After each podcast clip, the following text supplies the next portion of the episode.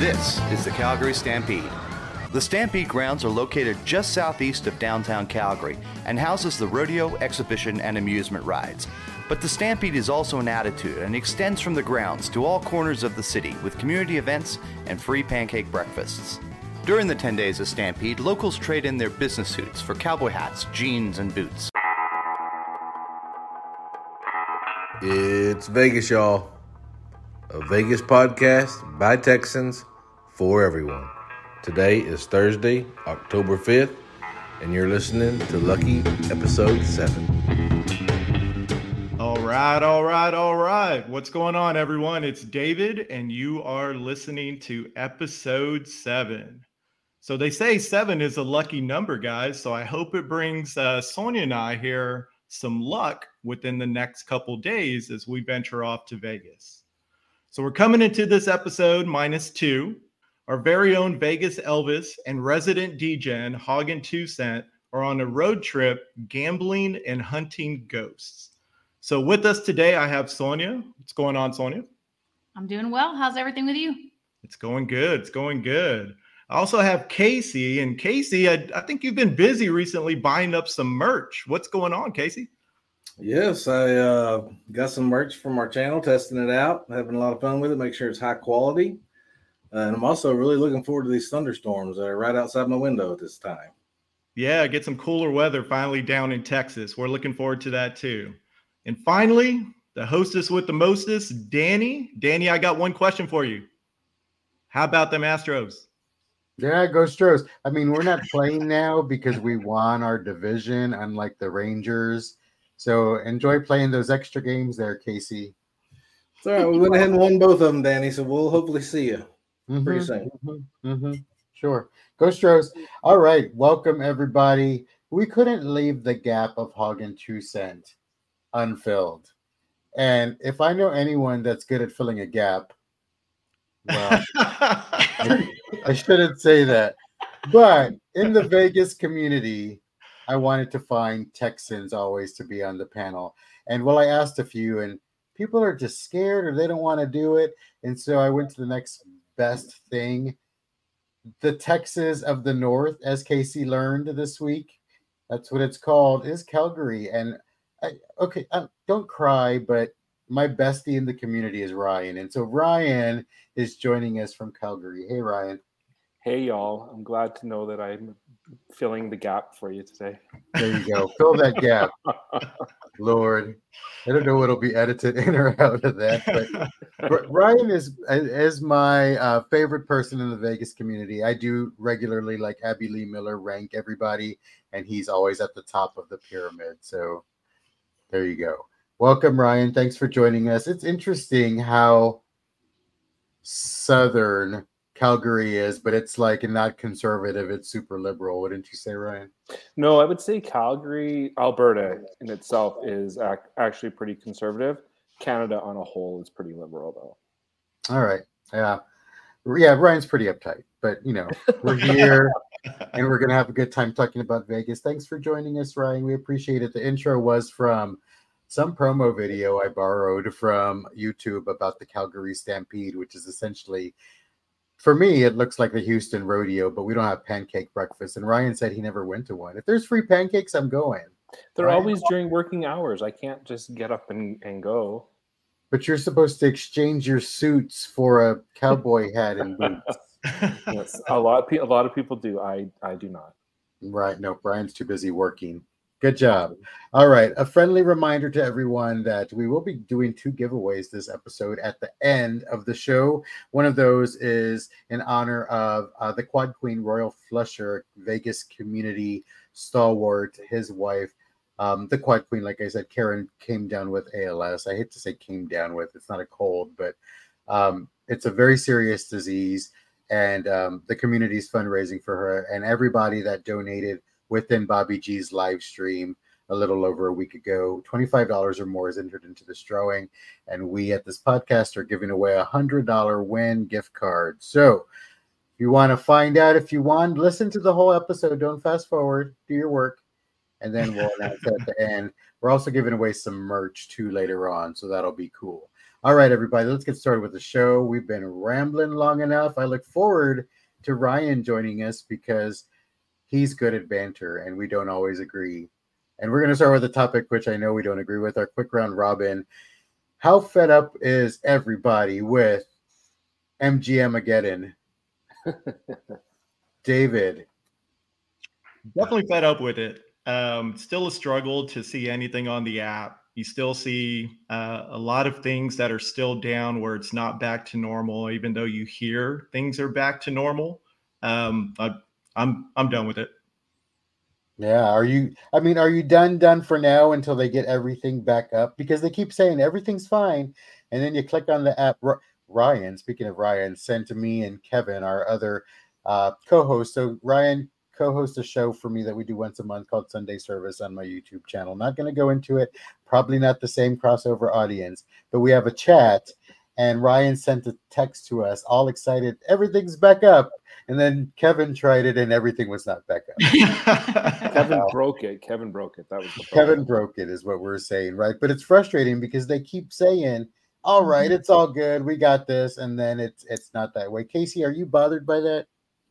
Uh, yeah, I'm more frustrated. Uh, you know, on the same reasons uh, y'all are. They keep posting that things are back up, and it's not.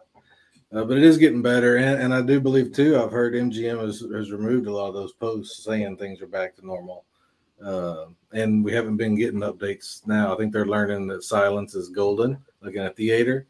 And uh, but I did log in yesterday to their website, and it was working. I was able to look at my offers and points. So uh, yeah. I think it must be getting better. So frustrated, yes, uh, but will it change any behavior? Probably not. Yeah, Ryan, you're the biggest MGM fanboy I know. Are you not frustrated with all of this, or you're just giving them more leniency because you refuse to change? It's all of yeah. No, I'm I'm frustrated with with them saying things are better when they're clearly not. But I'm gonna hold out. I have faith. Um, I don't I don't care what you think, Ryan. I guess I'm just not as much of a fanboy there. I have my two or three backups. I just I'm probably more frustrated with the populace that loves MGM so much, giving them so much grace. I hate that word by the way. Um, because it's my mom's name. And when people say they're giving people grace, it sounds very pedantic. Anyway, I guess uh, the the forgiveness coming before the solution is frustrating. I, you can like wherever you want to stay. There are people that love to stay at Flamingo, and I don't care. I'm not going to stay there, but I think it's just that as long as the the man gets away with it, the man will continue to suck. So, um, Sonia, are you frustrated by this, or I think I, you were the initiator in moving y'all to a different property, which we'll talk about later, right? Yeah, yeah, definitely. I I am frustrated with this, and like Casey was saying earlier, frustrated because they put out that everything's okay and it's not. Um, and to his point, I have been able to see my offers. Um, I still can't book under my offers. You have to call them. You still have to call to book. Uh, you can book like a regular Expedia site type is what they have, but you can't book under your offers right now. But you know, because they've been so good to us for so long, will I go back if everything goes back to normal? Probably because I feel like they've always given us the best offers. Now, with that being said, unless we get better offers somewhere else. So we'll kind of see how that goes. Yeah. I, I will say for people that are hosted at MGM properties, Ryan, this is when I would pull this punch. I'd be like, oh, you know, I don't know. I don't really want to go back there. It would really take a lot. I mean, y'all had my credit card information, other PII, and I, I don't, I don't feel comfortable. Make them work for it. Yeah. I mean, it's an option.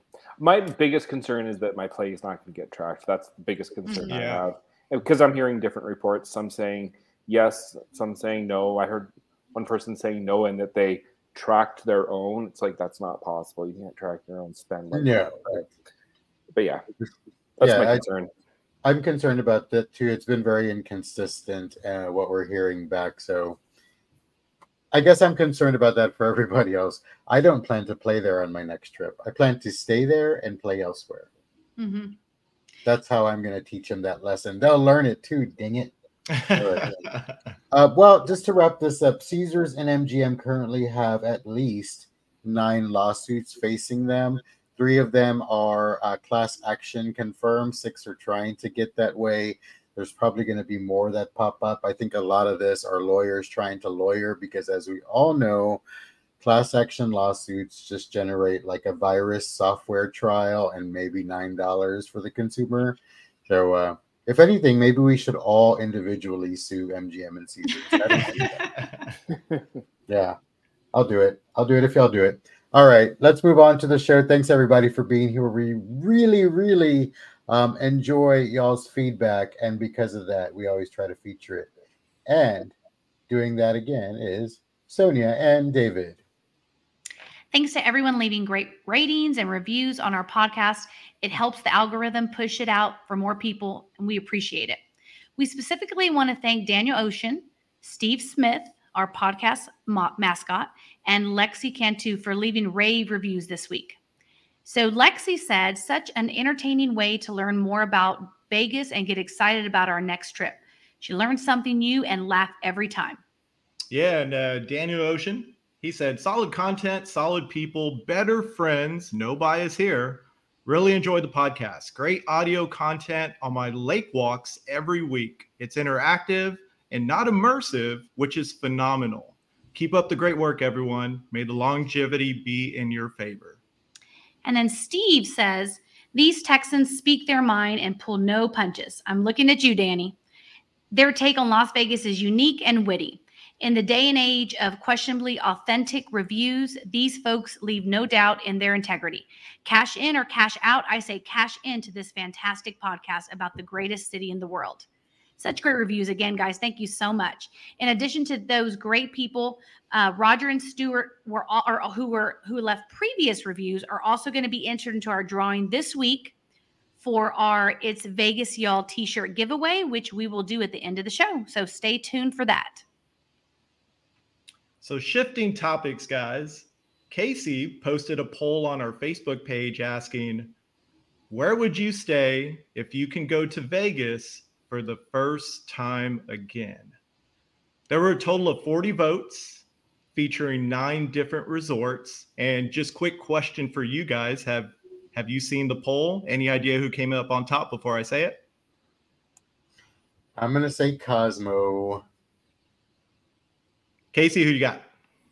Well, I looked at it prior to the uh airing. So. so you cheated, huh? So you yeah. cheated. You got the updated results. Ryan, did you take a look at the poll? No, I did not. But I bet you anything Danny's right with Cosmo. so you guys are right. So Cosmo did come up on top with 15 votes the last time we checked. And it was followed by the Wynn in a very close second with 14 votes. So Wynn and Encore looks like it's moving up there. Coming in third was Bellagio. So shout out to Hog with four votes. So, guys, just interested to hear y'all's take as well. If you could do Vegas again for the first time, what resort would you pick? Ryan, what resort would you would you pick? Luxor. Okay. Any particular reason? Daddy's so mad again right now. Because, it's okay well, to change. It's okay to change. No, right. it's not. I don't change. You know that. So the way I took this is where would I have gone? Like, had it been my first visit back in 1995? Yes. Okay, so that's then definitely even more so, because back in '95 it was um, themed, themed out. Everything was was still new ish. Mm-hmm. It had and, a boat ride too, right? Back yeah. back then when yeah. So I didn't stay there, but if I could go back in time, that's where I would go. That's where I would stay. Wow. Casey, what about you? Yeah, so Luxor was where I stayed the first time because good job, Casey. You know, probably a lot of people want to stay in a unique hotel, but I think if I was to do it over again, I, I would want to do it at Planet Hollywood, is what I uh, answered, and the reason is it's more centrally located and a little closer to everything you want to do on your first trip. Because as a first trip, or you know, on your first trip, I feel you're wanting to experience you know all these sites, all these places, and being more centrally located would be better than Luxor. So that that was my answer. But you're not staying in a pyramid, whatever. Danny, what you got? I I, I, okay, Luxor's all right. I never win there, but I, I'm missing the fascination with it. I went a little bit more retrospective, and I chose a place that I would have loved to have stayed if I would have been comped on my first day. and that was the OG Aladdin, which mm, is where yeah. Planet Hollywood is now. Mm-hmm. Um, their drink service was phenomenal. The theming was over the top. Uh, always had a good time there, and I hate that it's now corporate neon bullshit. That's me. But yeah, I, that's what I would do. What would y'all do? Or would you say, Ben? Um, I definitely would pick Center Strip, kind of what y'all are talking about, maybe Planet Hollywood area. Um, but even like I like the area where Harrah's and Mirage are. I like that little area because there's a lot of little casinos there, so there's a lot to see. The drinks um, are pretty cheap, you know, down there, you know, inexpensive Casino Royale. So I'd probably stay in that little spot somewhere in one of those. Probably Mirage or, I mean, you know, I really enjoyed staying at Harrah's when we have stayed there many, many years ago. Um, I'm gonna stay there in a long time, but I'd say that area. Yeah, the um, the atmosphere is definitely more lively, right? In in that section of the woods, if mm-hmm. you will. Mm-hmm. Um, Mirage, just walking in the door, the smell of coconuts, it's still there. So that that memory will always stay with me. But I agree with you. I think Mirage would probably be ideal just because the location and then what else is around there um, makes sense for me. You know what's funny about Mirage? I just had this like memory today. Is the year that I first went to Vegas. I think it was the first trip. Um, was the year that Vegas Vacation, the movie, came out, mm-hmm. and we went to Vegas and then came back and said, "Well, we should go see that movie in the theater," which rarely happens anymore. Um, and like, I got kind of sentimental about Vegas watching that movie because it was such a good trip, and I was like, "Oh my god." I was there. I I remember going to the Mirage and how yes. tropically themed it was, and they had like the palm trees in the casino and, and stuff like that. And uh, it just that that era is gone. Yeah. Um, yeah. And granted, there are new things that are coming to replace it. Um, that some are better, some are not. I miss that, but at mm-hmm. least I'm fortunate to have lived through that, so that's good. Um, yeah. Ryan, by the way, the Mirage is on the north end of the strip. you have to show me pictures sometime. Okay. All right, everybody, we appreciate your feedback. Keep giving us that good information, your insights, your preferences, your favorites on the Facebook group. David and Sonia, thanks for going over that listener feedback. And like they said, we will indeed be doing our first merch giveaway, even though Casey might have already purchased all the merch. he bought a lot of merch, y'all. All right. move on. We have a new segment. It's actually a segment we've been doing, but I kind of cleaned the corners up, decided what the framing was going to be a little bit better as we get more and more refined with our podcast. And we're calling this section Big Bets. Uh,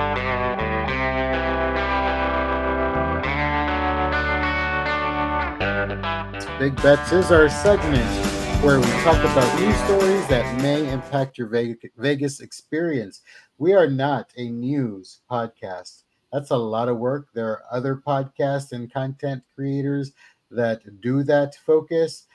But when we mention news, it's going to be stuff that we dive into pretty deep. Casey might make a spreadsheet. There'll be charts, there'll be graphs, There'll be infographics. Well, maybe not all of that, but we'll research a little bit and give you a deeper dive. We want to hear your opinion. And this week we have two big topics to cover and then one kind of editorial opinion piece from David and Sonia. So we're going to get started with Casey. Take it away, Casey. Yeah, thank you, Danny. So, no charts and data needed today, but uh, found this very interesting. That uh, and this is from the Las Vegas Review Journal. Uh, on Tuesday, Clark County commissioners voted unanimously to approve an, ordin- an ordinance that will bring the county in line with Senate Bill 92, which it bans street vendors from working within 1,500 feet of a resort hotel or near a facility that can seat at least 20,000 people. The law will come into effect October 17th, which that's very close, right? And good. Uh, and it will be followed by a second ordinance that must be in place by July 1st of next year, which will lay out requirements for licensing and fees for locations where street vending will be allowed. So that's the news story. And I applied it a little. I started thinking about. It. I was like, well, th- will this law get rid of the street vendors in front of Bellagio? Because I know that uh, Hog is worried about that. And fifteen hundred feet, I couldn't grasp that, but that's the same as five hundred yards. And here in Texas, football fields, I know the size of a football field. So that's five football fields away from a casino. So I do think this will clear the streets of those street vendors. So I, am excited. I mean, I want to be clear. This doesn't include buskers, right? Which I think is the other thing that needs to be addressed. I'm I'm more bothered by the I can't. There's no way I can like hide my bias. I, I'm more bothered by the sex workers. Sex work is real work. Uh, that walk the strip with their police costumes and whips and uh, charge people twenty dollars to take a picture, or with uh, Mickey Mouse, Mickey spelled M I C K I E, grabbing your kid and charging. I'm more bothered by those people, I think, than someone selling water out of a an ice chest. Mm-hmm. I don't mm-hmm. know. Ryan, you don't really leave Luxor ever, but do you? what is your opinion on street vendors? Well, where does it leave people like the like the the fortune teller lady that's outside Bellagio and stuff? Like that's a vendor. She's charging for a service. Okay, well then good. I thought you were like sad for her. Like, well, no. I'm wondering about the ones that uh, those preach on a microphone. Like, I don't think they charge for a service, so he's they get well, to stay. Right, that's the thing, Casey. Right, it's these people that aren't actually legitimately setting up techie or not some sort of business product or service to sell, but are just proselytizing or walking up and down and assaulting people. Again, there's my bias. Um, those are the people that bother me more. And the fact that you're trying to like do something to make mm-hmm. money, mm-hmm. I'm not as bothered by, I guess. Mm-hmm. It's tacky. And I do want them contained within a space somewhere, but not my biggest issue. Sonia, what do you think? I agree with you, Danny. Actually, um, I if somebody wants to work, you know, by selling waters, or I'm I'm fine with that. Um, but yeah, to see all of the, you know, strippers, if you will, dressed like they're all down the strip. I'm I'm not for that. I'd like it to be a little more classy. I I feel like it's gotten worse than it used to be. Again, we talk about kind of old school Vegas, and there was always a little bit of that, you know. But I, I feel like downtown is kind of coming up to the strip area. You know, it's not quite as classy as it used to be. Is that just me? No, I, I, hear what you're saying too. I think Danny, to your point too, with like some of the street vendors selling water or even like a beer and it's 115 degrees. I'm not going to lie to you guys and tell you I haven't bought one before, right? Because it's there. You're thirsty, so be it, right?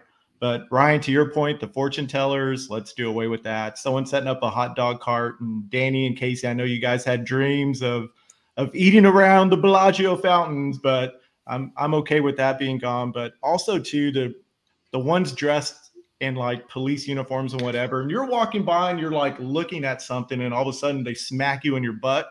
I don't like that. Uh, that that needs to disappear.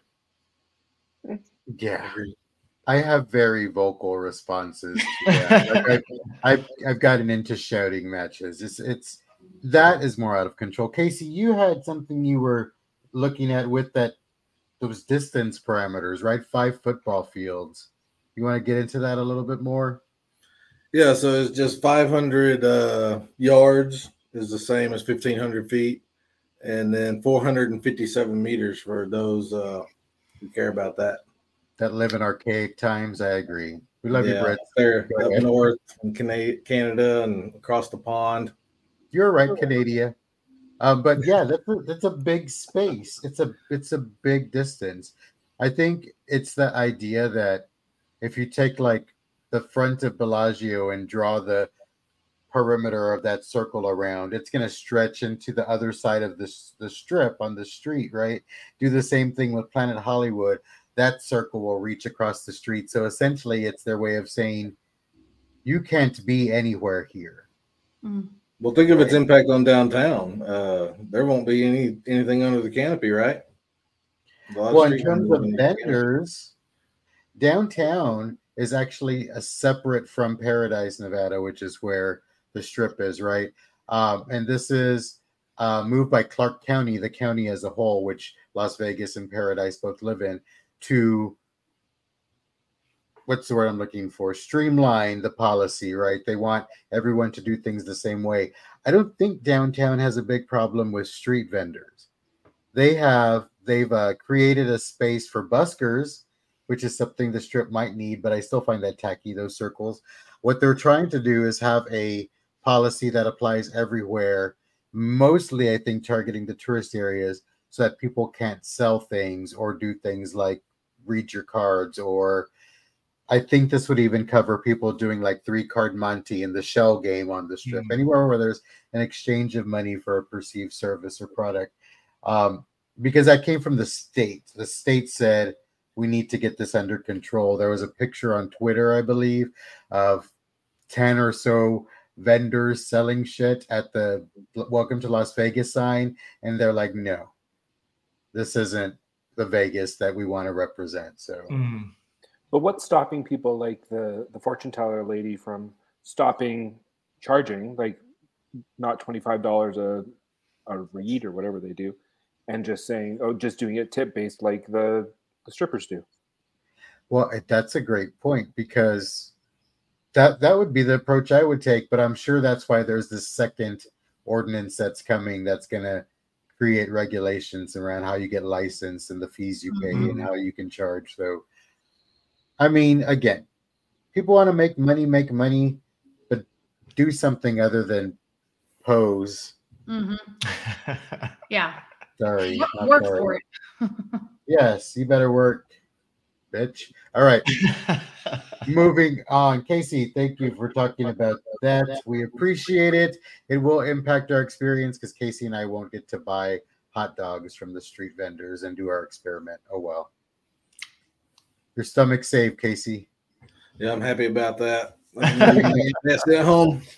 I know. I know. There'll be other opportunities. All right. So the other big news story this week we gathered from a bunch of different news sources, uh, mostly local television news, and then I actually read um, the culinary union statements about this. But last week, the culinary union Local 226 approved a strike for workers at the big three strip casino employers that's MGM, Caesars, and Wynn, whose current contract for those frontline workers expired last month. Tuesday, negotiations began with MGM Resorts, continued on Wednesday with Caesars Entertainment, and will continue Friday of this week with Wynn Resorts. The union is about 50,000 members strong, and the strike authorizations would apply to about 40,000 of those member workers. To clarify, the union is compromised of, sorry, the union is comprised of frontline hospitality workers, including staff and the front desk, bell, and other customer service positions, not as the name implies, just in the kitchen or food and beverage uh, but just kind of the clever name that the union local there in Vegas has always had, the culinary. Uh, it's very powerful. The union has been in negotiations for more than five months preceding the strike vote, uh, deciding to move to vote on a strike because no progress had been made. While increased wages and lower healthcare costs are definitely part of the talks, other negotiation points center around employee safety. I found this really interesting a lot of it kind of harkens back to how COVID was handled, and with the word on the street being that we're gonna go into another like surge situation here with the new variant and all of that. Um, I I could see how this is a grounding for making this point, but some of the things they're looking for is actual enforcement of social distancing, um, requiring mandatory testing for employees returning to work after disclosed illness. I did not know that wasn't uniform. And so they want people to actually get tested to make sure they're not still sick when they go back. But then there are some other things in here that I find an interesting flex. Additionally, they're looking to mandate daily hotel room housekeeping service and increase hotel security personnel. And then the last thing that I found there on the union website is that they're looking specifically at requiring training and other protocol improvements to protect workers impacted by automation practices. It talks a lot about technology that's taking over jobs different parts of jobs and how that's impacting the guest experience. I'm guessing from the union perspective, they're going to argue that if we're getting rated on customer service and a machine is impacting how people perceive it, there needs to be some way to delineate between that. The um, spokesperson for the union is a gentleman with the last name Pappageorge. Not quite Papa Giorgio, but he's the secretary for the union. He's the, the vocal proponent for everything. And he said essentially that this part of their um, negotiations is about bringing the human back into HR, which I thought was a clever way to say that. One last thing before we talk about all of this, it's a very loaded topic, is that um, the bartenders are not part of the culinary union. They have their own union, hmm. bartenders union local 165, but they are also they have just concurrently authorized a strike. So if the culinary strikes, the bartenders will definitely strike as well because strength in numbers. All right, I'll stop there. There was a lot to unload. Initial thoughts. Who wants to go first? Sonia's ready. Go.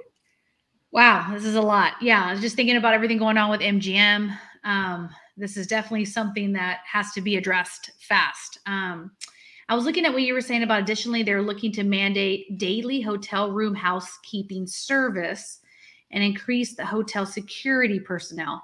And I think I'd seen um, somebody talk about this in the union that one of the reasons that they want to do that is because, well, that the people that do housekeeping was because um, they feel like they, you know, when the room doesn't get cleaned for so many days, they have to do more work. It's a lot harder. It's not as efficient versus doing a daily cleaning and keeping everything in order. And so that makes sense. Plus, it's more, you know, um, sanitary that way, I think, as well. So, um, yeah, this is, I'm a little concerned about this. Hopefully, this gets addressed.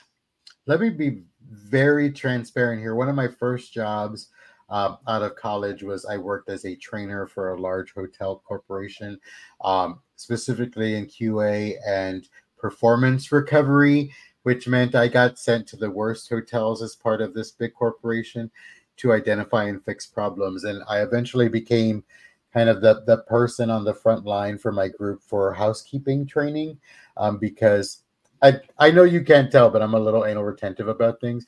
Um, and so I would do things like check, Ryan, stop laughing, um, uh, check the light bulbs, make sure that uh, the caulking on the caulking, C A L K, on the tub was uh, clean, things like that. Um, but the concern here, I think, in this situation with daily housekeeping is a flex back from the union that the corporations took advantage of the COVID situation mm. to reduce daily housekeeping and in turn reduce housekeeping schedules so that they weren't having to bring in housekeepers as often and not have as many on staff as someone that's worked in recruiting and um, workforce development in hospitality, I will tell you that the housekeepers from Vegas live a very uh, what's the word I'm looking for? Siloed experience in terms of other housekeepers. I would have them come to Houston looking for work and say, "Oh, I just want to be a housekeeper again." Um, and I'm like, "Great! How much were you making where you were?" They're like, "Oh, I was in Vegas. I worked at you know MGM Grand, and here's my annual pay stub $98,000 because they're banking tips and things like that. And so this is again an attempt to get more money, which again, if you want to work for it, I would never ever want to be a housekeeper every day. My back would hurt, things would be broken. I'd hate people. Well, one of those true, but um, I, I, think this is an attempt to get more money and more hours through um, doing this, by mandating it. I don't think it'll happen. Mm-hmm. Ryan, what do you think of this stuff? That's the same thing that I thought of when I read it. Is this is a a way to get more money disguised as we're doing it for the good of the people. It's clearly they're missing out on hours, and then if their people aren't getting their rooms cleaned every day, they can opt out of it. Then they're missing out of that daily tip. It makes sense. Mm-hmm. Yep. And I mean, Ryan and I both currently work in like our part-time work for tips, and the hustle's important It is. The hustle is important, and I give people credit saying, just let us work more hours. That way we can make that money. Again, I don't have a problem with that. Casey, what did you take out of this that kind of gave you an eyebrow raise, got your attention? Well, you know, just with any of these kind of negotiations, uh, it, it's all about the money, and it will they'll end up being some kind of uh, agreement, you know, and but I think it'll end up leading to higher costs, right? Uh, and those costs will be passed along to us. So I'm going to be appreciative of these comp offers while I can, while I can get them. I've got to take advantage of it. It not okay. I tend to agree with you, but also it doesn't have to get transferred to us. Vegas has for what has it been 30 something months month over month since like reopening shown record numbers and yeah. their revenue yeah. What would happen what would be the best thing to happen especially with a pr nightmare that's being experienced right now by the casinos that got hacked is if they didn't transfer this expense to us but instead say we're still going to make money just not as much we're going to pay our workers fairly. We're going to provide better benefits, but we're going to stop boasting about making all this money. Mm-hmm. And we can't even return it to the business to do things like protect my damn driver's license number. Like this is what's disturbing. I don't I don't side with the casinos or the corporations in this case at all. Mm-mm. I'm very pro union, so I'm biased. I picketed with my mom at AT&T when she worked there. It was a heck of a lot of fun. Um, not for my mom, but whatever. I was young. uh, but like, I, I, believe in workers' rights, and the only way you get a big corporation's attention is to work in numbers. And I think it's very intentional the timing of threatening with this strike right before F1, which is soon followed by the Super Bowl, right? We have like big things happening in Vegas, and this is a time that you, as Ryan would say, grab them by the nuts, right, Ryan? That's exactly how I would say it. That's right. Um, but with with MGM losing so much money, I mean, what did they what did they say they lost like millions a day or something like that with this whole thing happening? I mean, do you think that they're going to give into some of these demands? They better, or they're going to lose their entire staff. Like yeah. the culinary is no joke. There are lots of groups that are striking. I hear that there's some airline in Canada that might strike soon. Southwest Airlines um, pilots and um, the flight staff, flight attendants are um, looking at striking, although those dummies can't unite to be together. So it would be two separate strikes, which makes no sense. Like we can fly the plane, but then I won't get a Diet Coke, or I can get a Diet Coke, but we'll never leave the ground. I don't get it. But the culinary is very strong. It's a yeah. very strong union, and it's been something like decades since the last strike occurred. And when it does, it shuts that town down. Wow. Yeah. Now that it's that much bigger, yeah, I, they're they're purposefully doing this at this time for sure. Mm. They they haven't like announced though when the strike's coming, right? It could come at any time, I guess, right? Yeah, there, there's a procedure to things, right? And so they the the authorization to strike is what happened. Mm-hmm. Essentially, what the spokesperson for the union said is we're going to go through these separate negotiation talks with MGM, Caesars, and Wynn. And based on what they say, we'll determine whether or not we need to set a strike deadline, which I'm guessing we'll hear about a strike deadline because that's the final vice, right? Like that's the final push to say you didn't do enough. They're not going to be pleased with MGM, Caesars, and Wynn aren't going to lay down and say, okay, you get all of this. Yeah. And so the union in turn is going to say, all right, you have until this date. This is what we want. And that's when the pressure starts. And I'm yeah. going to guess that date occurs right around like two weeks from now. Yeah. Yeah. Just in time for my trip. Yeah, like November 15th, a couple days before F1. Yeah. Oh, God, that would be absolutely terrifying. I don't know that they'll wait that long, but if they had to, they have the leverage to do it for sure.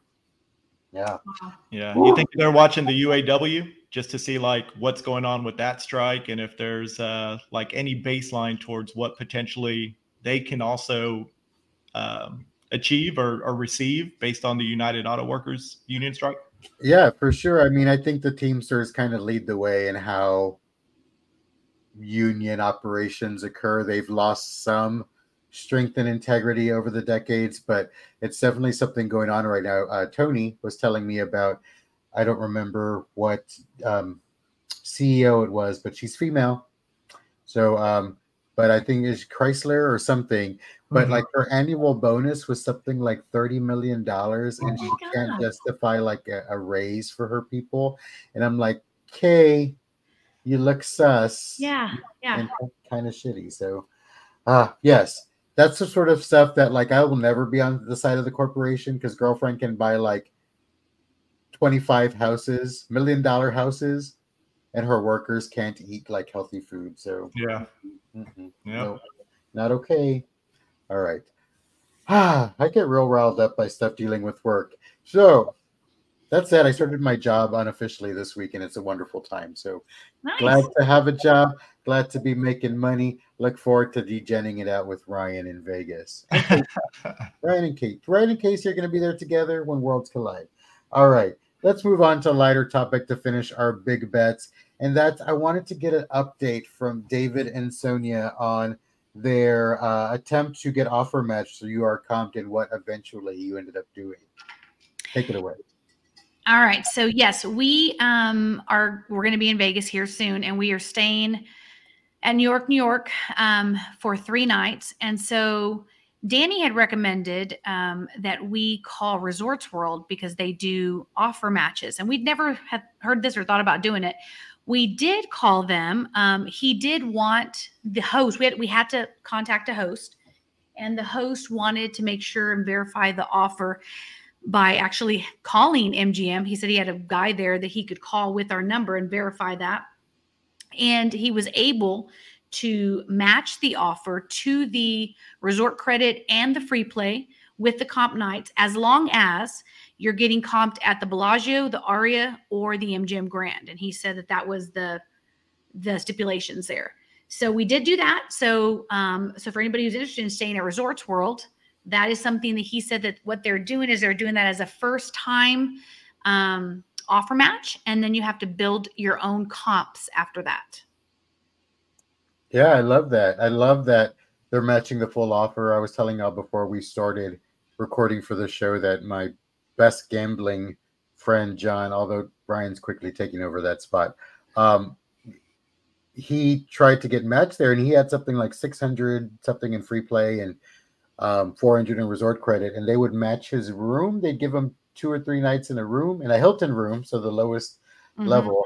Um, they're all, I think, about the same essentially, but they would give him the room, but not match the other parts of his offer. And he was like, uh, no, sorry, Yeah. bye.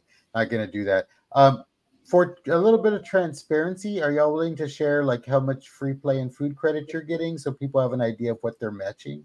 Yes. So um, the offer that I sent him was for New York, New York, which um, which for that was 150 in free play and 150 in resort credit. But he's only he he said he would only offer or only match the offer from the Bellagio or Aria. So for our offer, it was 100 and 100.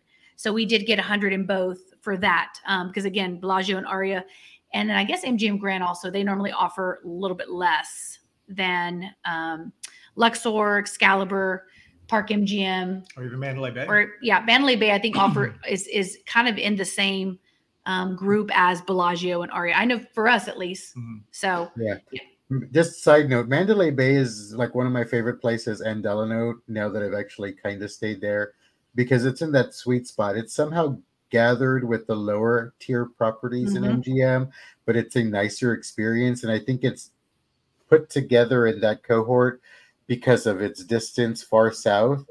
But for me, that's ideal. It's further, it's quieter, other than when it's summertime and there's a billion children running around um, I get the same offer I would for like an Excalibur, so I like that because I think Yeah. there's uh, better food options, etc.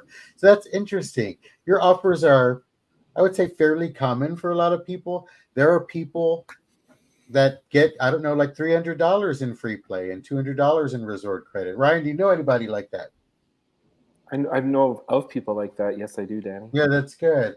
I mean, would you, had you ever thought about potentially um, doing an offer match with Resorts World? Would you do this? I, I am now because I would just like to get the free play and the resort credit and never return. I mean, but is there a possibility, Ryan, that you go there, you eat there because we know you like your nom noms. Um, you play, and you, by the grace of God, enjoy your experience. Would you consider it like, huh? Maybe I want to stay here in the future. No. But why not? Again, Ryan is the ultimate MGM fanboy, but why wouldn't that be a possibility? Because I don't want to be tied down to one property. I don't like that that feeling. But like you're to tied move down around. to an entire corporation now. Resorts World is a corporation too. Okay, so now you're making my point for me. Like, No, I just don't understand why you wouldn't keep your mind open to. Let's say you play there, you do pretty well in your free play, and then they send you back two nights, a hundred, hundred free play and resort credit. You're saying you won't go back? Probably, probably not. If they would keep offering me something, then then maybe I would go back. But am I gonna fanboy Resorts World ever? No, it's not happening. Wow. Casey, what do you think of Ryan's nonsense here? Would you go back? Well, like Resorts World is just one property. I guess that's where I would uh, agree with Ryan there. You know, like at least Caesars or MGM or you know even Wynn and Venetian. At least they got two towers, uh, two different casinos. Uh, so you know you're limited. You're limited at Resorts World, uh, and if you don't like it, I, I just don't. You know, I, I'm in the same boat. Uh, I don't have any interest. I went down to Resorts World and uh, gave them some play, but I don't know if I'll ever step back, foot back in there. It's too far away. There's nothing down there that's not anywhere else. So why bother?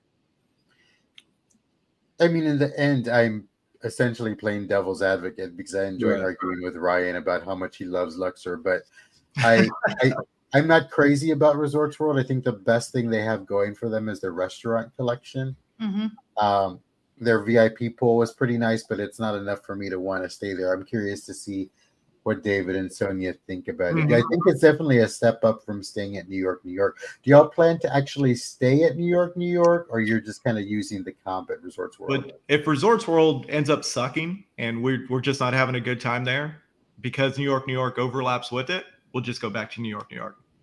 so you're going to hold both reservations. Yeah. We are, and I think um, just in case, but I think that the reason we'll keep at Resorts World is because this trip is about building comps at other places other than MGM. We re, we've already looked at our well our points before we could when we could see them, and we there's no way that we can make the next tier level. So for this year, we are where we are. We're not gonna we're probably not going to gamble at MGM properties. We're probably going to gamble at the Wynn, which one of the reasons we're staying at Resorts World is because hmm. right across from the Wynn, so we can build our comps there. Um, and if Resorts World's just not doing it for us, then we'll probably stay kind of Wynn, Mirage area, and we're going to try to build our comps on those two places. That's kind of our goal this trip. Yeah. It'll be interesting. I, ho- I hope you have success and hope, like, if you uh, play it Wynn, I hope it uh, turns into an offer for you. Mm-hmm. Yeah, definitely. That's that's the goal for sure. We just we miss now that Cosmo is MGM, just overlapping that with an MGM property because we would love to stay at Cosmo and then MGM or vice versa, MGM then Cosmo, but can't do that now, right? So just trying to find a backup um, resort outside of MGM to kind of fulfill that. You know what's interesting though, and I haven't heard many people say, especially these hoity-toity international visitors. Um, I'm really just trying to. There we go. I got to react. um, but like a lot of people that come from other countries, like in the states, three or four nights, that's pretty much our max. I think, for a Mhm. lot of people, right? But they'll come for seven, eight, nine, ten days and do like Cosmo, MGM, other right, and then Caesars or whatever. But you could now given the 48 or 72 hour separation rules, do Cosmo, I don't know, Caesar's Palace, Aria, That's right. right? And so you could still work it out that way if you're one of those visitors. Um, and I'm kind of curious to see how that will work because I do think MGM is better at giving those additional comps, things that don't come into play a lot for me. Like at 100, 100's good. It'll cover a meal or two and some coffee um, and maybe about five minutes of gambling, 30 seconds for Ryan. But I, I don't know that it matters too much otherwise than beyond. I, I just need the room comp, is what I'm saying. Mm-hmm. There you go. I agree. Yeah. Mm-hmm. Yep, yep. Well, that's interesting. I think y'all, first of all, y'all had not been to Resorts World, correct? We've never stayed there, correct? Have you played there? Mm-hmm. We have played there numerous times and never had any luck there. Okay, so this is good because I was thinking y'all didn't have a play history. So they matched your offer even being an existing players club member. Correct. Yes, So they're essentially saying, all right, give us a shot at your usual play. that's exactly right.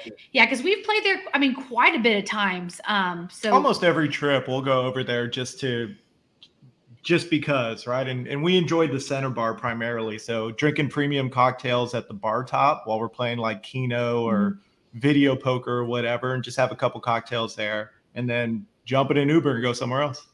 Yeah, yeah. Restaurants good, drinks I think are okay. They have some interesting spaces, but it's not a gamble for me.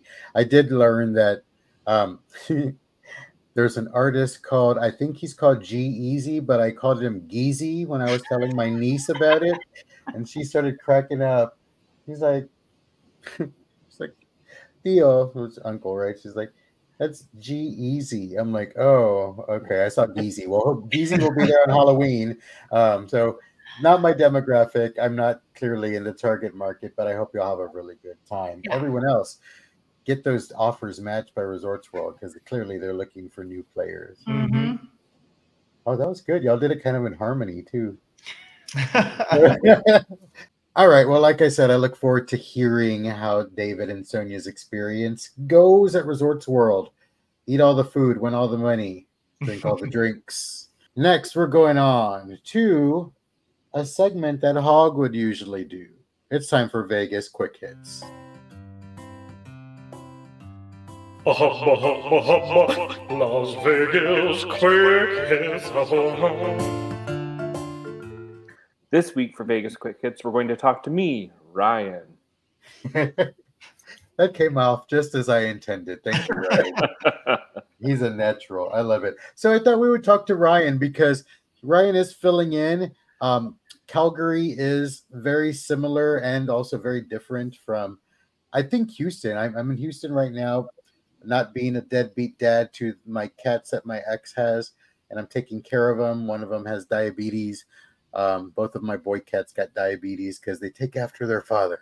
um, and um, so I'm here, and I, I saw like the videos and stuff, and Ryan talking about Calgary Stampede in the past, and it reminds me of the Houston Rodeo so much, and just kind of culturally, it's funny how um, the cities are so similar, and so they do indeed, as Casey said, call it the Texas of the North.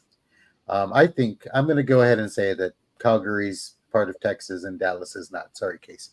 Oh, sorry, sorry. We can only have one winning baseball team in the state. So let's get to know Ryan a little bit because who knows, he might show up on the show again. Um, Ryan, first of all, before I get into these program questions, you go to Vegas and pri- play primarily what? Slots? You're a slot player. Absolutely. What's your average bet? Danny. Uh, I guess average would be between 250 and 5. Yeah, we, we're about the same. Mhm. Um, where we disagree is what's your favorite game, Ryan? Lightning Link? Shut up. What? Lightning Link is not your favorite game. I have lots of favorite games and it changes all the time. So Yeah, yesterday we had a chat argument about the game that you want to play with Kevin. Oh right, I can't remember what I remember what we decided on. I can't remember what we I originally Dancing said. Drums Prosperity. Oh yeah. God. Oh, it's Yeah. great.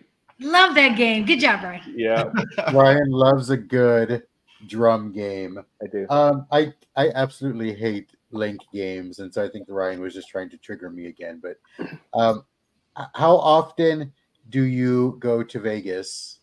This year too, too often because this, this month will be my fifth trip, and that's the most I've ever taken in a year. Normally, it's like two times a year. Yeah, two or three times a year is where I need to land. My max was eleven trips two years ago. Wow. Um, this year I started tracking that way and I realized I was tired of low rolling so much. And so I paused uh, because I want to go back to betting bigger and enjoying my time more extravagantly. So I appreciate that. I think Ryan and I both had that catharsis at different times. He was like, this is too many times. Yeah, it is. Like we we are intentionally in October doing things that aren't staying in one place and gambling. So that'll be interesting. Yeah, I might go other places and gamble. yeah. All right. So I did want to talk to Ryan kind of because he is in, in Canada in Canada, and the experience does differ from us here in the states. Um, just to level set, Ryan, um, you do have a nonstop flight that you like from your hometown to Vegas, right? You're in, um, can't remember Edmonton. I mean, Calgary. What? Just kidding, Ryan. I know he gets mad when I say he's not from Calgary. Um, so you have a direct flight from Calgary to Las Vegas, right? And you prefer to fly WestJet. WestJet. What do you think of Air Canada? Um, you know what I think of Air Canada. The listeners don't, Ryan. I do not enjoy Air Canada's service. We'll just leave it at that. Yeah, you've had They're some great. inconsistent experience. I have, yes. They're great if you live in the east side of the of the country, but if you live in the west, it's got to be WestJet. Got to be WestJet. What about like something like a Swoop? I think Swoop's going out of business. Yeah, I, I believe so. That they're going away. Okay, so WestJet, and so generally, when you get a good rate on a flight, how much is it? Um, around 300, 350. That's a good round trip. But then I, I? Pardon me, Canadian. Canadian, yes. Okay. And then I, I upgrade to 4F for an extra hundred bucks. So So is that like first class, business class? That's what it is. No, no, Is no. a bigger it's seat. right behind. Yeah, Okay. yeah. All right. So 4F is my first seat. class. Yeah, I can see them. I can smell their food. That- that's mean for Ryan because he loves to eat too. okay, so for a 4F ticket, including the upgrade, you're paying 400 to 450 Yep. for a good. Okay, and so in like U.S. dollars, that's like 550, right? Um, that that seems like a pretty pricey flight. Dave, Sonia, how much are y'all paying each for your um, flight tomorrow, or have you paid for your flight tomorrow? We yeah, it, it probably about 300 round trip yeah. per person. Yeah, somewhere somewhere around that. Sometimes a little bit less, depending on if I can get a good Southwest deal. I'd say anywhere between 240 to 300 round trip. per person. Yeah. Mhm. So about half, a little bit less than half the price that Ryan's paying. Ryan, how long is your flight from Calgary? Between two and a half and three hours, but it's usually around usually around two and a half. Yeah, so about the same time as San Antonio or Mm-hmm. Austin to Las Mhm. Vegas. That's interesting. Casey, how long is your flight from Dallas? Well, about two and a half hours. Uh, typically go uh, Southwest, and uh, I, I shop for rates. Uh, try to find it like under a hundred dollars. You can often find it uh, for that. And uh, my next trip, I actually found it on Spirit for forty four dollars each way, and uh, I am not getting any of their excess. Uh, I'm gonna just bring one bag and go with it. So Good Yeah. luck. I mean, I've done it once where I take a backpack and I'm only there for a couple nights and it works out, but it's a little stressful. I like to like have extra leg room and be in the part of the cabin where they provide oxygen, things like that. So I don't know. I mean, Casey is in the headquarters city for Southwest, and they do get a lot of promos and things Mhm. out of Dallas. So, I mean, Love Field is named after the the founder, right, of Southwest Airlines, and their whole. It kind of plays on the words of you know, Southwest is like the Love airline. So, um, it, it's it's ideal for traveling there. That I think that's crazy that you can find flights still for under a hundred dollars round trip, right? Yeah. right, Um, yeah. But I mean, even my trip in October, I'm flying Southwest, uh, paid one way through with points, um, and then the other way was on a promo fare. So my total flight cost was right at I think thirty nine dollars total. That's good. Whoa, Very good. hmm a huge difference. So then when you see poor Ryan up there traveling the same distance but crossing a border, um, that's a lot. That's an investment. It has implications for how you spend your money. Um, so right now there's a positive exchange rate for Americans, negative for other people exchanging to American dollars. Ryan, how has that impacted? Like, what is the exchange rate for you right now? I actually just looked it up, and it's actually it's gotten worse. So right now we are at 1.4206. So a dollar 42 for every dollar. Wow. Not hmm. good. That's not good. So I'm losing 42 bucks for every hundred I set sit in the, put in the machine. That is exactly the way that people need to hear it. So say, so you said for every hundred bucks you put in the machine, you're essentially paying 142 Canadian, right? That's right. So I'm you're paying, a, losing out on 42 dollars. I'm paying a $42 entrance fee. Wow. for every hundred dollars. For every right? hundred, Yeah, yeah. for every, Wow. every hundred. That's crazy. So how does that impact the financial decisions you make when you go to Vegas? I often hear like international visitors saying it's funny playing with American money in Las Vegas because it feels like play money or monopoly money. Does it feel detached that way, Ryan, or do you think it, it's even more real with this horrible exchange rate? I always detach my the money that I'm spending, no matter where I'm gambling, because that's gambling money, so it just doesn't matter. Um, but it has lowered my my bankroll. I've made it work up until this coming trip. I've kind of decided, you know, yeah, no, I can do this. But this trip, I'm I'm done with with being okay with it, and I just need to lower my bankroll. It's too much. Mm. Yeah, I mean, you don't. You, if you double up on your hundred, you still haven't doubled up on the American hundred, right? So you would have to triple your investment almost, or triple the American investment to get back double the Canadian investment, if that makes any sense. So it it's a little. I would feel hard pressed to even go to Vegas. Yeah. Like, like that's giving away money. Casey, what do you think? Would you be as willing to gamble if that was the exchange rate for our currency elsewhere? I would definitely think it would slow my roll very quickly. Uh, and I think I would be watching that like a hawk. I don't know. Uh, what do you do, Ryan? Do you look at that exchange rate? Does it fluctuate, you know, every day? Are you looking at it every day, every week, or just, hey, I'm going to look at it when I go? Yeah, no, I, I look at it pretty much. I would say a couple of times a week, and I can always um, determine what it's going to be when I drive. When I'm driving, I can see the gas the gas price because it's always correlates with the, the exchange rate as well. Really? Oh, interesting. Okay. Yeah. So how long before your trip do you actually do the find the money exchange, the currency exchange? Um, oh, months in advance.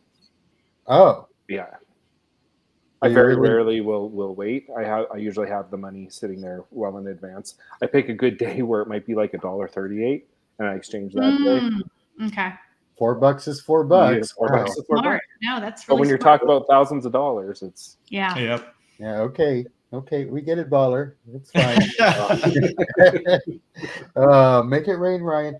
Um, so I, I get it. That's a pretty heavy topic, and I do feel for people that have to put that additional investment. For for me, it's already. I'm not going to say stressful, but I'm always conscious about how much I'm spending or losing while gambling, and to think about that additional interest essentially that's on it it would make it less fun for me which Yeah. is why I gamble a- harder at home than I do in Vegas. Even even before this trip, I always gamble harder at home than I do in Vegas. Yeah, right, right. So Ryan will go silent sometimes, and I'm right nine out of ten times, and I'll like check on him about three hours into the silence and be like, "Well, are you winning?" Like I only came for a couple of hours. I'm like, "Okay, fine." I love it. Ryan is definitely a dedicated gambler. So, aside from the money, curious and some other differences.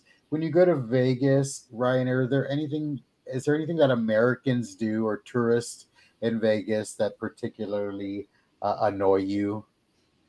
In Vegas specifically, Sure. not, not really. I mean, I don't know. People are people any, anywhere you go. Um, maybe it's slightly ruder than they would be in Canada, but you know, like don't hold the door open for you, that type thing. In Texas, they're a lot nicer though. I believe that. I believe Yeah. that. yeah. Although in Texas, um, I will. Maybe it's not Texas. Maybe it's Danny in Texas. But if I hold the door open for you, I expect you to say thank you. Yes. Definitely. Mhm. Most If I Texans should let- know that. Yeah, right. If I, it doesn't happen. I was going to say, if I let you uh, merge in front of me, I don't do that. I will hug, hug the bumper of the car in front of me. Casey, do you let people merge in front of you? Oh man, today someone cut me off, and y'all don't want to know what I said to them. So No, I'm not a fan of honking the horn though. I never honk my horn. Do y'all honk y'all's horn? Like some people are over honkers, in my opinion, and uh, I never touch my horn. I don't touch my horn. I will lay on it for an uncomfortable amount of time. I will follow you. Like if you cut me off, I will follow you. Lay on the horn. Man. Is that equivalent? Danny to flicking someone off, do you think? Oh, I do that too. Like I, the whole arsenal comes out. I don't bless their heart. I pull it out of Oh, their bless their heart, stomp on it. I do. I mean, so I'll be nice to you. I give you a shot other than merging in front of me. But like, no, I, I have like if someone walks in after I've held the door for him, I'll like shout at him, You're welcome. I don't care if she's like 98 years old. Anyway. So, Well, I find it funny here in Texas. Like Chick Fil A always gets credit for having a fast line. Well, everyone at Chick Fil A seems like they like each other and they let you merge and go about your life. But on the highway, you're not no longer at a Chick Fil A, and everyone's like, you know, flipping everybody the bird and honking and cutting you off. I'm like, it's crazy, man. I mean, Yep. claim to fame is I was with driving with some friends to a festival. So my 30s, so I wasn't that much younger.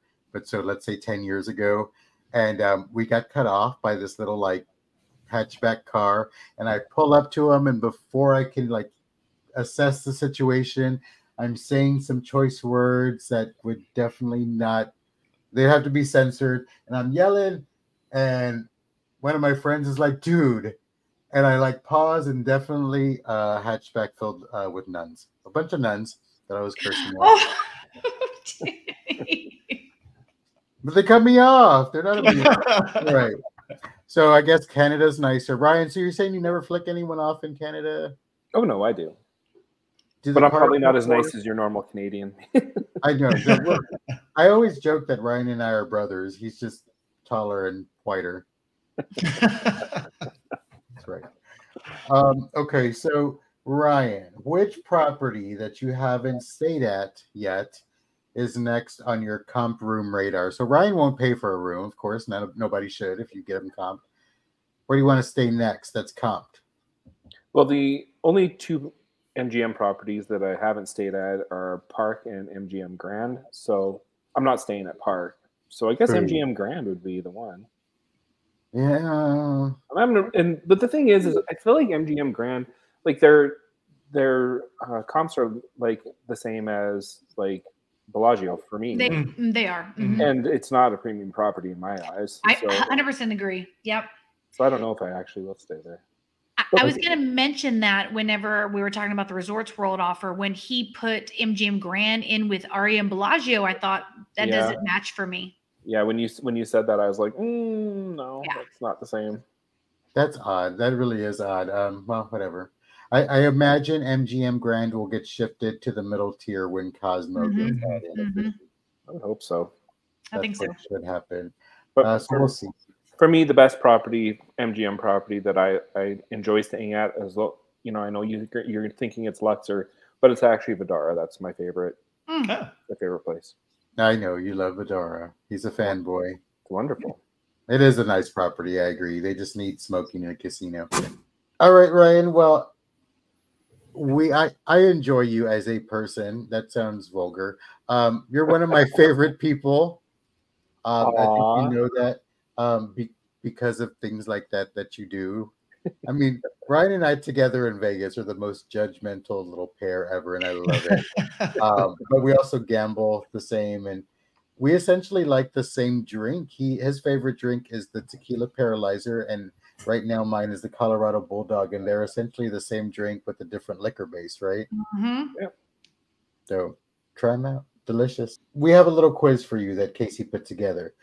And um, uh, the way I understand it is Casey's going to ask you some questions, and the answers are one of the cities that we live in here, um, the host of the podcast. So you have four choices.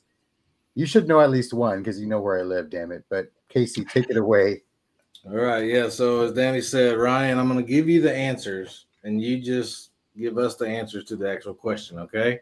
And the answers to these four questions is either Dallas, Austin, El Paso, or San Antonio? Here are the tough questions. What city hosts the Texas State Fair? Dallas. Got it. Oh, The really? Alamo- yes. Good Yeah. job. I mean, You're knew one for one. You're on a No roll. here. hesitation. Yes. Uh, the Alamo calls this Texas city home. El Paso. Oh, Oh, really? But you can get saved by Dave and Sonia who live in this city. It starts with an S and ends with an Antonio. Is it San Antonio? Yeah! I'm better at this than I thought I would be. All right, question number three. You're one for two. The live music capital of Texas is this city. Mm. yeah, we're all. Well, Danny lives in in. Ooh. Where does Danny live? In your heart, in your heart. You cannot An- see my face right now, but it has disgust and well, there's disappointment on it. San, San Antonio, and I've done Dallas, right? Mhm. Yeah. Okay, and then my my last two are two choices are. Remind me. El Um, Paso and Austin. oh, Austin. Damn it. Sorry. Oh, I should have written these. I should have written these down because you know me. If I don't have my shit written on a post-it note, then I, Ryan, I Ryan puts things on post-its. I can make the fanciest technological outline, no, and there's Ryan will post it. there's reasons I have all these pads and paper and pens around. Tell me you're over 40 without telling me you're over 40. I All right. right. Casey, one more. Okay, so by process of elimination, we should get this one, Ryan. I, you would think, but I won't because I can't remember what All the right, other one is. and, and this one relates to Calgary. Oh, This Texas city, like Calgary, sees the most sunlight of any Texas city. Mm. most sunlight in Texas belongs to El Paso. Mm. El Paso. Ding ding. Ding, ding. right. which is Spanish for the Paso. All right. Nobody? Saturday Night Live. All right. Good job, Ryan. I hope you all enjoyed Ryan on the podcast. He is my regular co host on Sunday service on my channel. Again, it's a different market. We get a lot more crass, but I always appreciate Ryan. I look forward to hanging out with him in about, oh God, three weeks. It's coming up. All right. That said, let's move on to our next segment cash in or cash out. Sonia, David.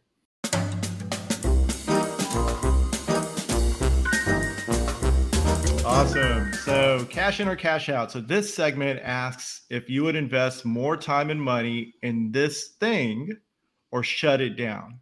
For today's segment, this thing we're talking about is the sphere. Sphere. That's how you say it, right? Sphere. Here. So U2 just kicked off its residency with the performance this past weekend at the Sphere. Uh, from what we've seen on social media and just the previews of it, it looks pretty awesome, pretty amazing inside. As of October 6th, going to their website, you'll be able to purchase tickets to the Sphere experience, which will start at $49 on certain dates.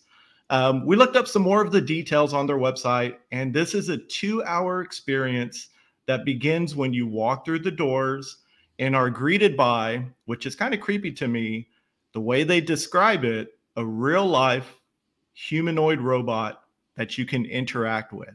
And I think the humanoid robot's name is Aura. Um, seeing pictures and seeing her wave kind of creeps me out, but regardless, it's pretty cool, right? So, this also includes a 50 minute show called Postcard from Earth that will take you on a journey through all seven continents, making you feel like you're really there. This kind of reminds me of the ride in Disney World at Animal Kingdom, Flight of Passage. It's based on the movie Avatar, um, which is kind of an immersive experience incorporating all of your senses.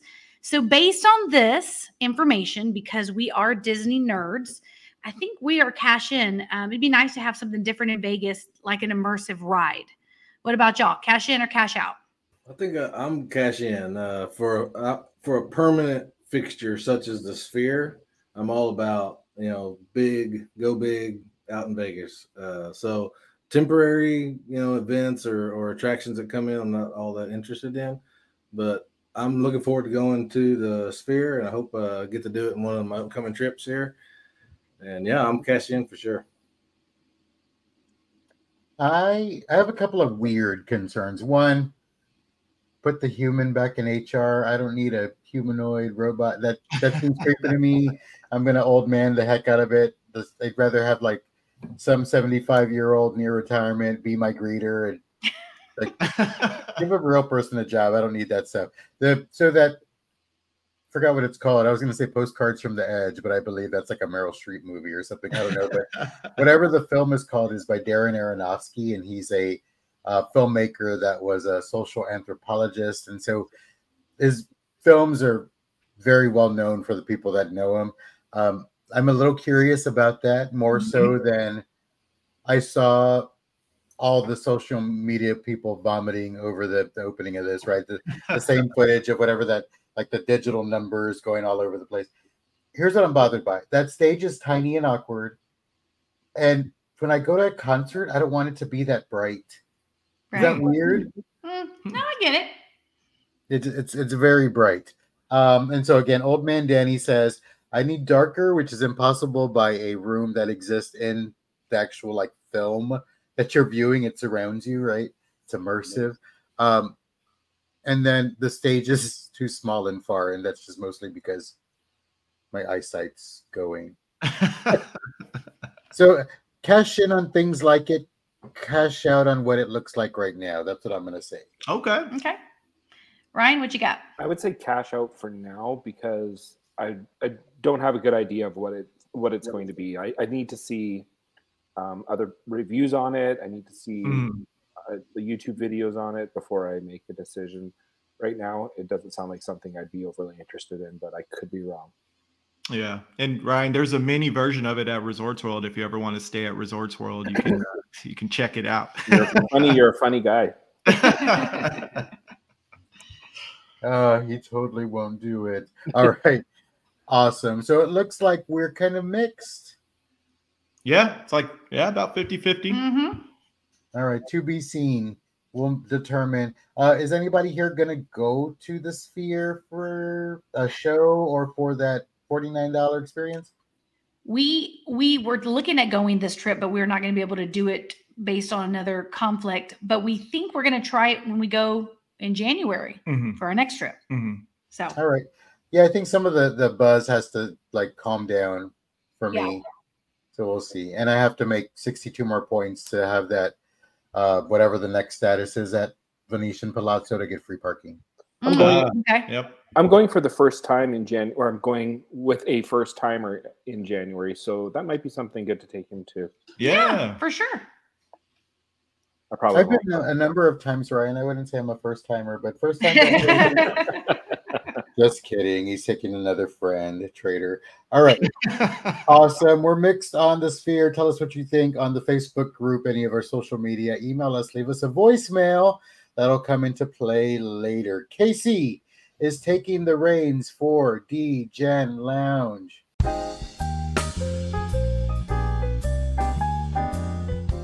Another hundred chips, please. Changing a hundred? That's it, Clark. Show him who's boss cashed out a, a thirteen hundred. Yeah, because I know what I'm doing. Oh, and I don't know what I'm doing. I ain't seen a beating like that since somebody stuck a banana in my pants and turned the monkey loose. Yes, thank you, Danny. So I have a big task at hand filling in for 2Cent on the DGen Lounge, but I'm gonna give it my best. Here goes. So, DGen Lounge is our segment where we discuss listener questions submitted on Facebook or Instagram. This week's topic was a question posed by Sonia, and it got a lot of interest. So, 64 comments on this question. So, you're in Vegas and you can only gamble at one casino. Which one do you pick? Not for the food or the hotel, but solely based on it has your favorite gaming. And wow, what a thread this ended up being. A lot of positive feedback, or just a lot of feedback, a lot of opinions. And I reading this, my summary is we all love Vegas for the same reason. It has something to offer to everyone. Uh, with all the comments on there, the Wynn actually won out with three different people saying that they would like to go to the Wynn, but there was 20 plus that people commented, right? Almost every casino someone mentioned. Mm-hmm. So I just took from that that people just love Vegas and they want to go gamble and have a good time. Uh, one area that did stand out in the comments was actually around uh, the Horseshoe and Harrah's, uh, uh talking about Carnival Court, and that just uh, reemphasizes the atmosphere is what draws us to Vegas. Uh, so yeah, we really appreciate all the feedback on that post. Dave and Sonia, what do you think about the, you know, your what's your one casino that you would like to go to? Well, just because um, I know I said on the question I wouldn't base it on food or environment solely on gaming. I'm gonna I'm gonna go Cosmo just because that's where we've won the most money and they have a good selection of slot machines. Um, so for me, I'm gonna still stick with Cosmo. Yeah, for me, I, I changed it up and like some of the comments that you had mentioned, Casey, specifically around Carnival Court area if it's just solely on gaming, because yes, I'm primarily a slot player, but I enjoy tables. I said the Flamingo. It's classic Vegas. The atmosphere is lively. They have games to choose from. It can get crazy in there, but I love five dollar let it ride. I can't get away from that. Danny, what's your one that you would like to go to? Um, I said Encore. I know it's small. A lot of people feel like there's no vibe. It's quiet all of that is perfect for me. I don't need people to have a good time. I don't need loud music. Um, I need my space. I need not to get a headache from the sounds or smells or people yelling. And it's my unique way of enjoying Vegas. So that's what I would do. I wish it was bigger. I didn't say mm-hmm. when, I said encore specifically because mm-hmm. it's even quieter, but I, I do need a little bit more selection. But based on the parameters here, encore. And Ryan, one casino, all your gambling. Very hard for me to choose on one casino, but if I had to choose, it would probably be Excalibur. I've never won at Excalibur, but I just like the vibe there, and I can usually find like a little corner if I want to hide away uh, from everybody, which is pretty much all the time. So I don't know. I just I enjoy it. I like the vibe. Feels nostalgic. I like it. Yeah, so I said MGM because my favorite uh, machine is the Majestic Lions. There, it's a dollar machine, three dollars a press, and I want to hit that. You know, it's only a thousand dollar jackpot, but never hit it, and I want to. So, MGM for me for that reason. Fair. All right, so this was a long one.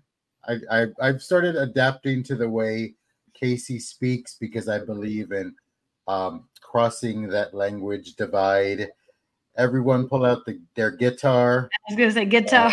Um, and let's get on with this show. We're ending with two giveaways.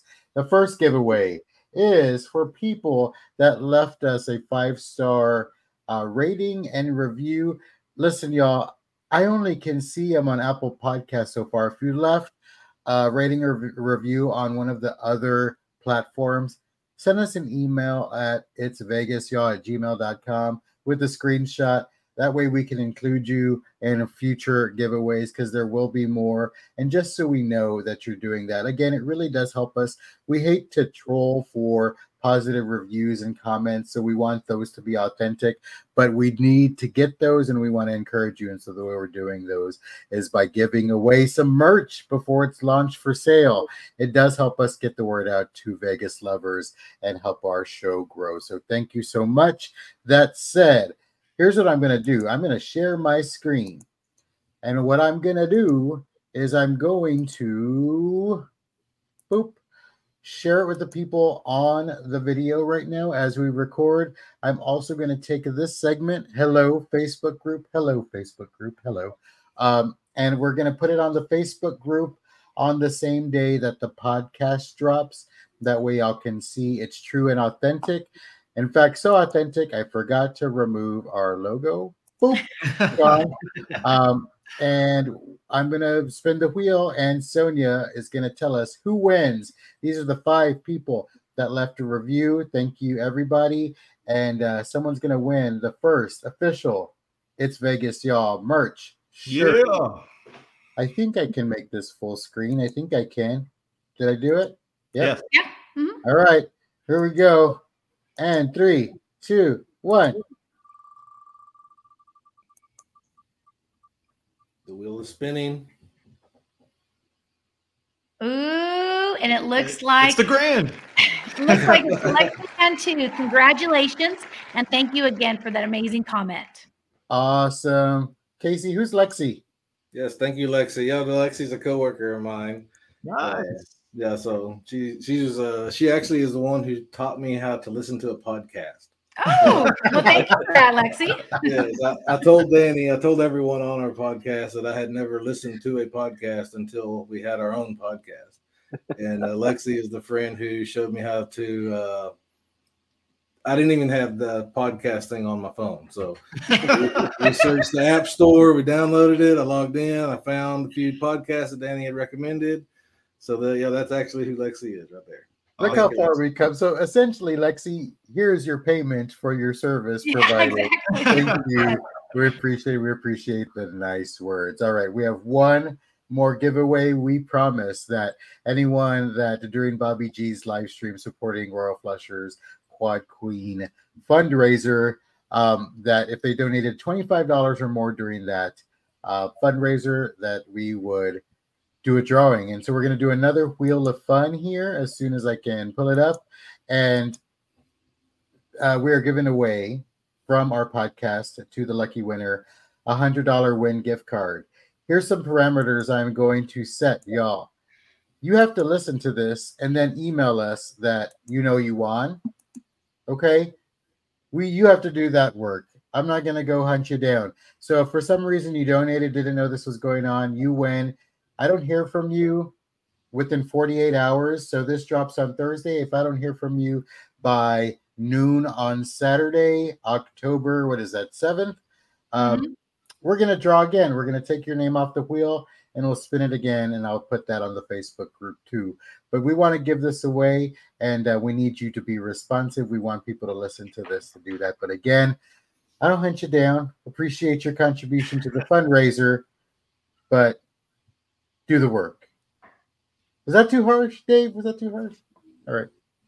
Dave thinks so. All right. Let's it's to the point. in It's to the point. We definitely want people to listen and right, like you said, put in put in the effort and give us, you know, some feedback. So yeah, I think it's it's to the point. It's an email. It's not hard. All mm-hmm. right. I'm to spin this, and when it lands on a name, Casey's to tell us who wins $100 to Wynn Las Vegas. Here we go. All right, the wheel is spinning, and I'm excited to see a lot of names are on this. Mansion bonus. Mansion bonus. Those who uh, donated. It is Scott and Chrissy Lundquist. All right. Scott and Christy. Yay, Scott and Chrissy. Congratulations. You have 48 hours starting now to reach out. But seriously, y'all, please reach out via Gmail. Um, it's vegasyall at gmail.com to say, hey, heard the podcast, heard we won, and um, we'll get your details so we can send you that $100 gift card. It's virtual, so you get it, I guess, via email. All right. That's all for our giveaways. With that, we're going to close out the show. What I am going to say is that our giveaways will continue. Lexi won our first merch shirt. And so that'll be exciting. Next week, or sorry, not next week, next episode, episode eight, we're giving away a merch mug. All right. Merch mug will be chosen from the people that send in a voicemail. All right. So send in a voicemail telling us your thoughts on one of the topics we covered this week. It is a 60 second limit. I'm working on an option where we can go on a little bit longer, but I just haven't had the time starting the new job to work that quite out. So use our link in the description for the podcast and give us 60 seconds or less of something we talked about and your opinion or thoughts on it. And we may or may not use it on the show, but everyone who does leave a voicemail will be entered to win the It's Vegas Y'all mug. And I like the one Casey got that's black and I think it's like blue or red inside. Casey, do you remember that? It was black. The one I got was black, but red's an option, and I think uh, blue's an option too. But mine was black and white. We'll let you choose. You can choose. All right. So there you go. Um, and we do have right of first refusal. If you leave a voicemail and you say something stupid or offensive, chances are we're not going to include it, and Dave will judge you. Uh, well, like- Danny, what what if uh, what if Courtney Adams makes another call from Burbank, California? Yeah, Courtney would definitely win. Anyone purporting to be Courtney probably wouldn't win. So there you go. All right. That said, here we are at the end of the podcast. You know how it goes. I'm going to pass it to Sonia. Thanks to all the new followers, subscribers, and listeners. Please subscribe on your favorite podcast app Google, Apple, Spotify, Amazon, or wherever you listen to your favorite podcast. And be sure to join our Facebook group. It's Vegas, y'all, because we'll be continuing to post awesome questions and look for your participation. Thank you all for listening. If you'd like to support the podcast, you can send PayPal donations to It's Vegas Y'all. We will use any donations to bring future content your way. We're just a bunch of Texans who love Vegas and enjoy doing this show for y'all. Over to you, Danny. Yeah, that was a fun show. We were full transparency and a time limit. Uh, Sonia has to go pick up uh, the younger Daverrason from band practice, and um, she was giving us two cent eye the whole time. So the men were living in fear, but we made it, y'all. She's gonna be able to succeed at doing that. We had a good time with Ryan on the show again, my Vegas bestie, um, and we have a bunch of Vegas coming up. So the future shows, the next couple of shows, will be a little bit different because tomorrow, who goes to Vegas? Casey goes. Just kidding. It's us. It's David and Sonia. We're excited. Yeah, I would just like to point out, Dave and Sonia, since we started this podcast, I've gone to Vegas twice and no one else has. Slightly greedy. Slightly Hold, greedy. hold up, Hog and Two Center out there right now. Yeah, That's right. are. Hog and Two Center out there right now. Um, it's been fun following them in the chat. They are Mhm. Just the same on chat as they are Oh, yeah. yeah. their content creation. So uh, Love 'em. authenticity Yeah, matters. they're awesome. we miss them for sure. And um, then Casey, you'll be going to uh, Vegas next week, right? Yeah, uh, the fifteenth. Yes, so I'm looking forward to a short two night stay there at the Flamingo. The Nice. the Brits are in town. There's so many people in town. I was just like, well, I can go for two nights. So Nice. Yeah, it also overlaps with Granny Fest, so you're going to see a billion Mhm. YouTubers. Lots of them. Yep, have a good time. We did that. It was a little overwhelming for me, but it was nice to see a bunch of people I hadn't met. And then I'll be going to Tahoe next Thursday for Zorkfest. Um, and I'm going to see a bunch of the other podcasters. I'm actually hosting a podcast about podcasters with podcasters, uh, hosting um, 360 Vegas. You can bet on that. Mark and Dr. Mike, and then Josh Duffy from Crap Vegas will be doing a panel for me that we call Podcasters After Dark. That'll be fun. Um, and um, yeah, I may or may not vlog it. I haven't decided. Ryan wants me to film some mountains, so I might.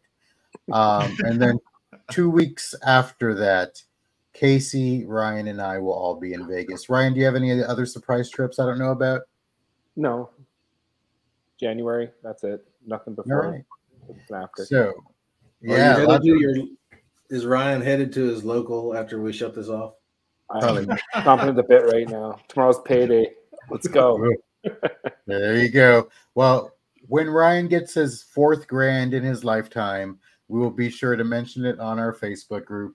And we appreciate y'all for listening. Thank you. Like, subscribe, send us physical mail. I don't know. We don't have an address, but thank you for listening to It's Vegas, y'all. Till next time. Bye bye. Bye. guys. See ya. everyone.